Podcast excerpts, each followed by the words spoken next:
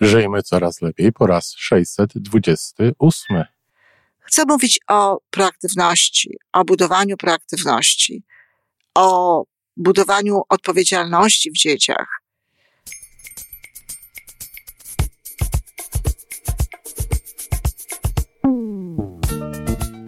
Witamy w kolejnym odcinku podcastu Żyjmy coraz lepiej, tworzonego przez Iwonę Majewską-Opiełkę i Tomka Kniata.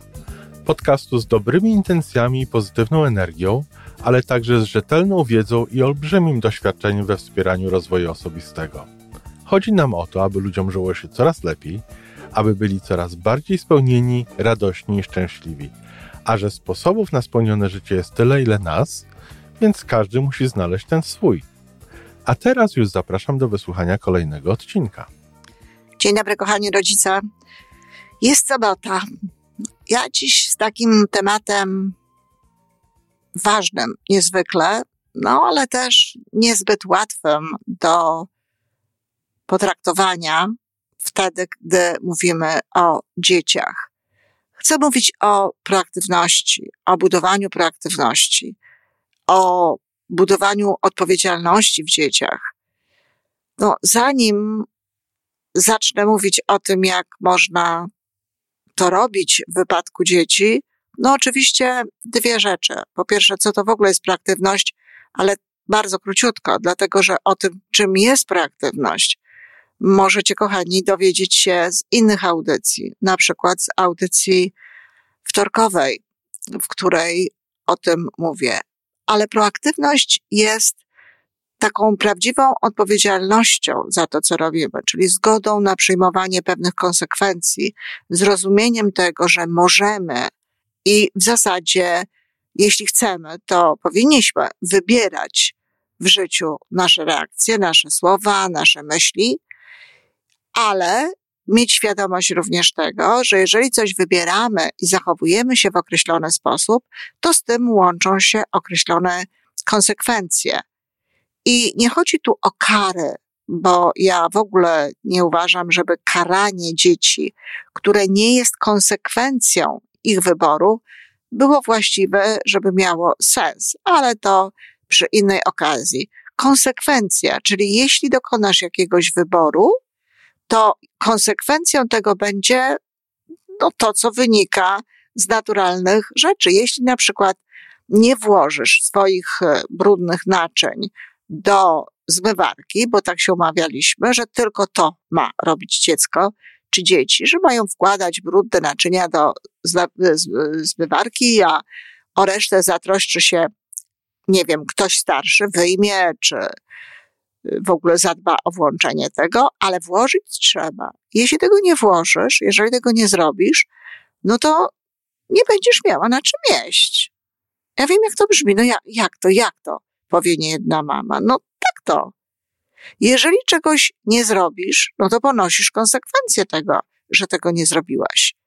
Niedawno rozmawiałam z Martą Bonalską, która jest pedagogiem, familiologiem i bardzo mocno orientuje się, jest związana z tym, co dzieje się w szkołach, jak traktują rodzice dzieci i jedną z pierwszych rzeczy, jaką powiedziała, to powiedziała to, że rodzice chronią swoje dzieci przed różnego rodzaju przeżyciami, które ich zdaniem wydają im się przykre, no i pewnie przykre są, a które po prostu są konsekwencją zachowań tych dzieci. To już starsze dzieci, dzieci w szkole. No ale przecież, żebyśmy mogli traktować dzieci w szkole już jako osoby, które mają prawo dokonywać wyborów i ponoszą po prostu konsekwencje potem tych wyborów, to trzeba dzieci wcześniej tego nauczyć. Wracam zatem jeszcze do tej definicji proaktywności, czyli jakby nie tyle definicji, ile, ile określenia, czym ona jest. Czyli tak jak powiedziałam, jest to świadomość tego, że mamy wybór i jakby wybieranie w różnych sytuacjach i zgoda na konsekwencje, zrozumienie, że z tym łączą się określone konsekwencje. A druga twarz, jakby drugie prawo proaktywności, to jest prawo działania w kręgu własnego wpływu. To znaczy pokazywanie dzieciom, gdzie mają wpływ, gdzie gdzie ich działania mają sens, gdzie ich działania sensu nie mają, w jakiej sytuacji warto jest działać tak czy inaczej, a w jakiej po prostu szkoda prądu, jak to mawiał jeden z moich znajomych. Szkoda energii, szkoda prądu, szkoda po prostu tutaj cokolwiek robić. W różny sposób można sobie przypominać o tym, że chcemy być proaktywni. No i właśnie, chcemy być proaktywni, czyli znowu pierwsze słowa i najważniejsze należałoby skierować do rodziców. Nie ma mowy o proaktywności w domu, jeżeli rodzic nie jest i to w pełni proaktywny. Bo nawet jeśli się uczy tej proaktywności, to jak zobaczycie, kochani, potem z moich przykładów, to nie zawsze udaje mu się wprowadzić to u dzieci, ponieważ dzieci widzą pewne rzeczy. Dzieci widzą, jak zachowują się rodzice. I jeśli widzą, że te zachowania rodziców są zupełnie inne niż to, co im się mówi, to uwierzcie mi, zresztą pewno sami wiecie o tym, no wybierają raczej te zachowania, które widzą.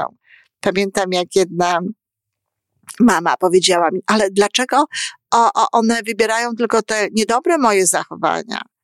No bo tak, jest im wygodnie, ale bardzo możliwe, że wybierają również dobre, tylko mama niestety tego akurat nie zauważa.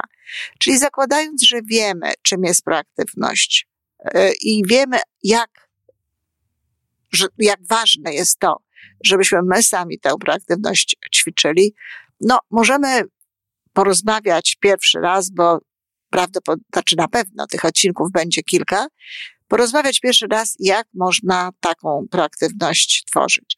A zatem, jeśli matka, bo wiadomo, że matka częściej jest tą osobą wpływającą na dzieci, wszystkie badania to pokazują, ale oczywiście dotyczy to również ojca, jeśli chce razem z mamą współdziałać. Jeżeli mama pracuje nad proaktywnością, jeżeli na przykład ma bransoletkę na ręce, która przypomina jej o tym, żeby zachowywała się proaktywnie, czy tak jak ja w mojej młodości miałam nawieszanych motyli na ścianach, żeby pamiętać o tym, żeby wybierać swoje reakcje, swoje myśli, swoje emocje w stosunku do moich dzieci, żeby, no cóż, na nie nie krzyczeć, bo krzyk na dzieci jest...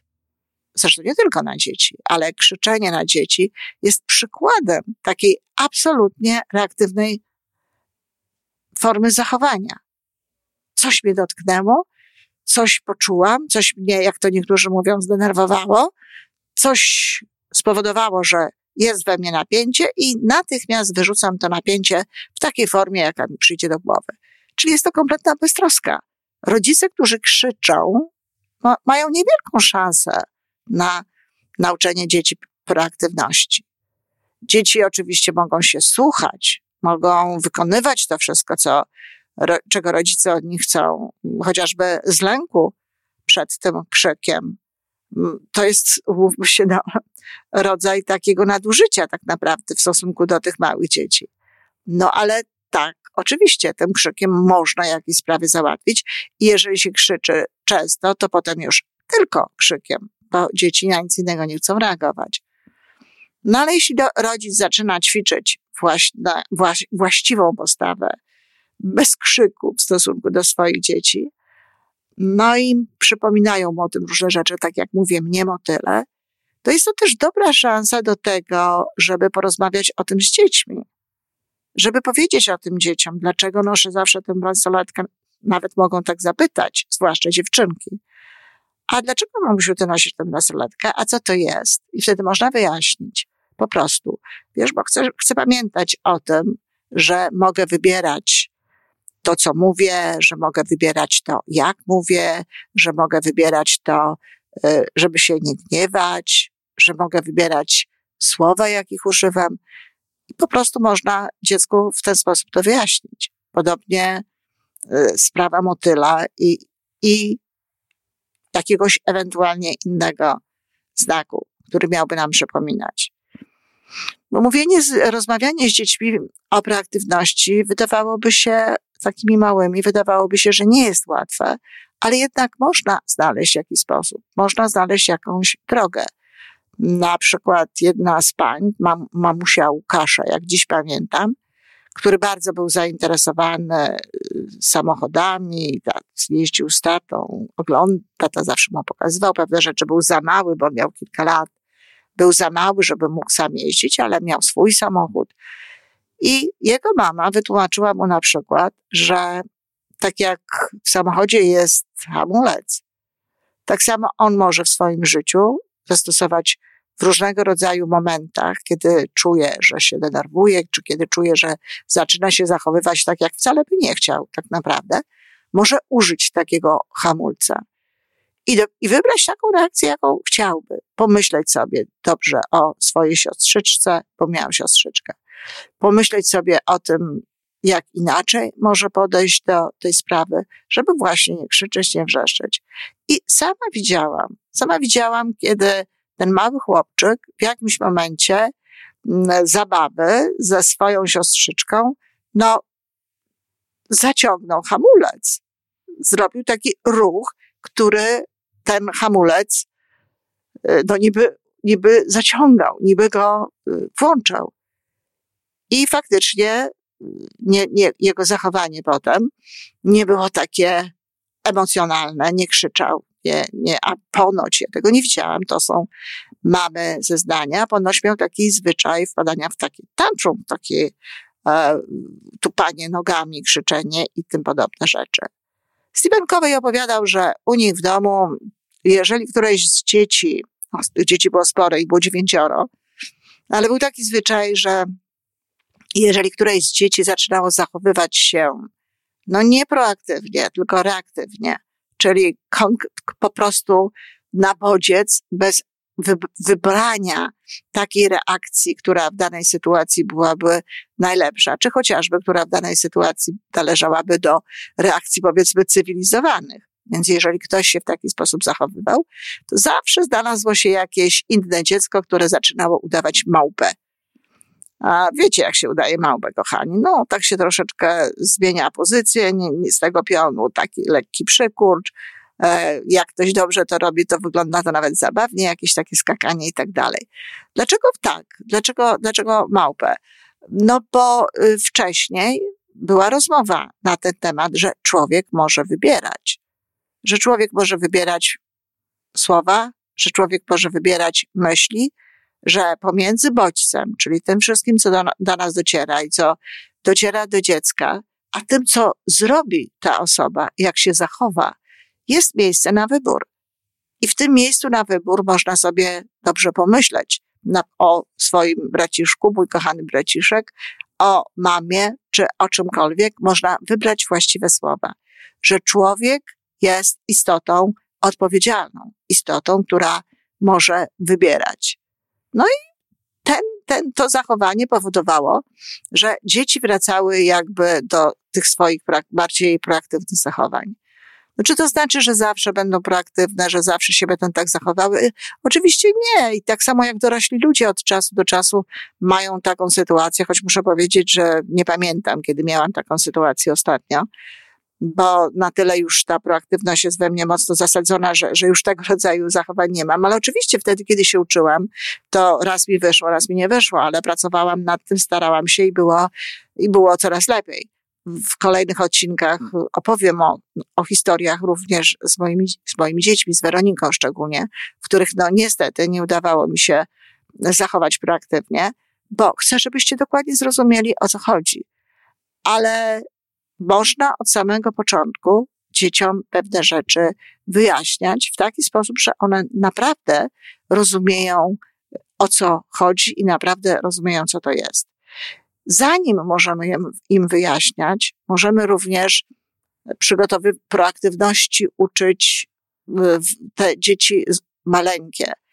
Może nie tyle uczyć dzieci proaktywności, ile nie robić wszystkiego natychmiast, tak, żeby one wiedziały o tym, że no jest jednak pewna przerwa, że nie wszystko dostają natychmiast, nie wszystko mają, nie, nie, nie reakcja świata na to, czego one chcą i co się z nimi dzieje, no nie musi być natychmiastowa. Tym bardziej, że nie zawsze to jest potrzebne. tutaj myślę o takim odroczeniu, o takiej nauce takiego odroczenia, o nauce takiego dawania sobie czasu, bo jedną z ważniejszych form budowania proaktywności, no to jest umiejętność zrobienia przerwy pomiędzy bodźcem a reakcją i umiejętność zrozumienia tego, że życie nie przebiega, życie człowieka, jego zachowania nie przebiegają w takim systemie bodziec-reakcja, tak jak to ma miejsce często u zwierząt i nie wiemy wszystkiego, być może tam też trochę jest inaczej, też jest inaczej. Widzimy na przykład, że małpy potrafią się uczyć, więc być może są tam także te elementy proaktywności, czy, ale jednak generalnie za Pawłowem przyjmujemy, że zachowania tych zwierząt są raczej, raczej zachowaniami reaktywnymi. Jeśli się uczą, to uczą się no, tego, żeby otrzymać jakby inną, inną reakcję, coś innego, ale nie znaczy to, że gdzieś dokonują tych wyborów. Odbywa się to raczej automatycznie. No to jest to, co wiemy.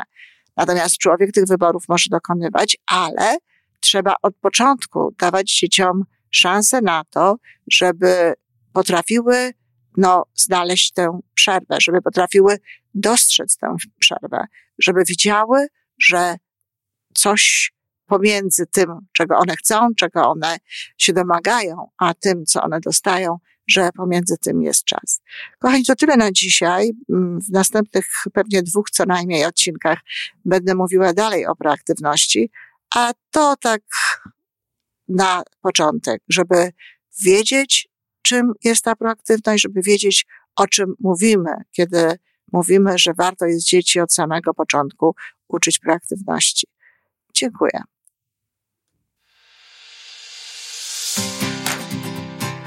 I to wszystko na dzisiaj.